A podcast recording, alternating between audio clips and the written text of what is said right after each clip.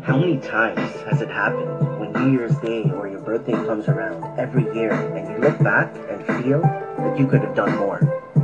How many times do we say how time is going by so quick when it is going the same speed as it always has?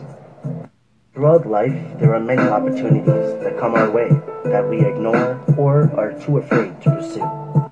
Whereas, if you took that leap instead, it could have made such a huge impact in your life.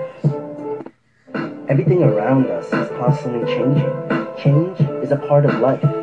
We'll make mistakes, but if you are not making mistakes, that means that you are still stuck in the same place. So lastly, please make that jump. Not for anybody else, but you.